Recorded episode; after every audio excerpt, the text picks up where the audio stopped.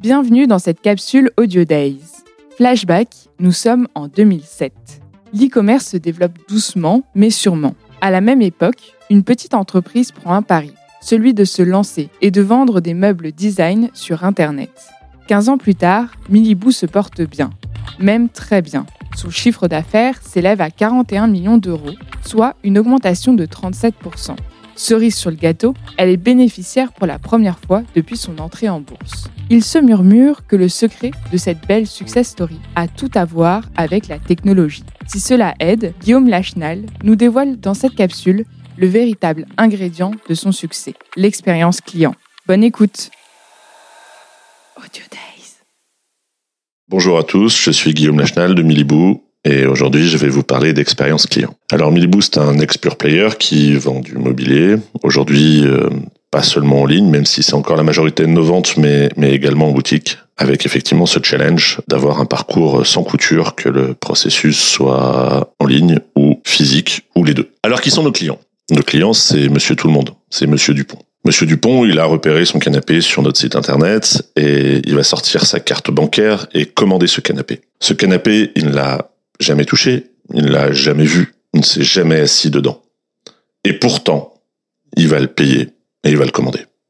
Qu'est-ce qui a motivé Monsieur Dupont à effectuer cet achat alors qu'il n'a jamais essayé cet élément pourtant incontournable de son salon et cet élément de confort qu'il utilisera probablement tous les jours? Ce qui a motivé Monsieur Dupont, c'est d'autres ingrédients, d'autres ingrédients tels qu'ils sont peut-être plus importants que le produit lui-même. Ces ingrédients, c'est les réseaux sociaux, la vie des autres clients, la fluidité du parcours d'achat, le niveau d'information qu'il a pu obtenir, les valeurs de la marque, les valeurs du produit écologique par exemple, la relation humaine. Eh oui, parce que peut-être que Monsieur Dupont, il a acheté en ligne, mais il a peut-être eu un commercial euh, de Milibou au téléphone, il a peut-être chatté avec un commercial, et on a rassuré Monsieur Dupont. Monsieur Dupont, il va commander, mais il va rester tout aussi exigeant que n'importe quel client.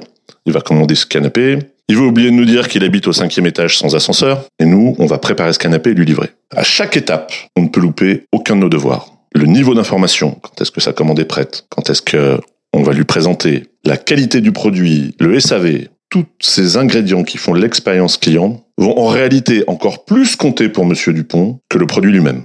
Bien entendu, à l'arrivée, le produit ne peut pas être déceptif et, le client doit être satisfait à la fois de la qualité, du look et du confort. Mais en réalité, si vous loupez l'une de ces étapes, s'il y a un accro sur la livraison, sur les échanges, ben Monsieur Dupont, il ne recommandera pas. Donc aujourd'hui, ce qu'il est vraiment important de comprendre, c'est que l'expérience client doit être votre première préoccupation.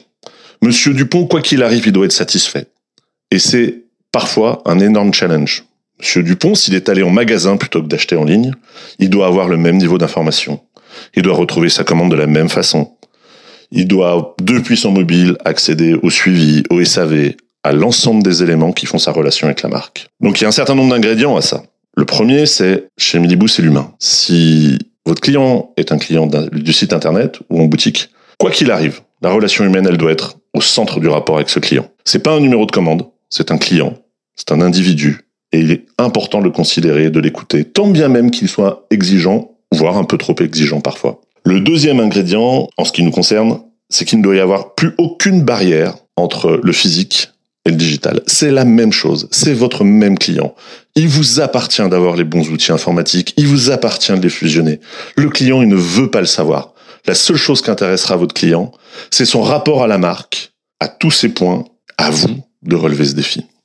Si je devais donner un conseil, à, tous ceux qui sont en train de se poser cette problématique, je vous dirais, n'oubliez pas l'humain dans cette relation. N'oubliez pas que votre client s'attachera à cette marque qu'à partir du moment où vous créerez ce lien. Donc il doit avoir confiance en vous, il doit avoir plaisir à vous contacter, l'information doit être fluide et de toute façon, le client de demain n'aura pas de tolérance face aux enseignes qui ne seront pas capables de lui apporter ce service.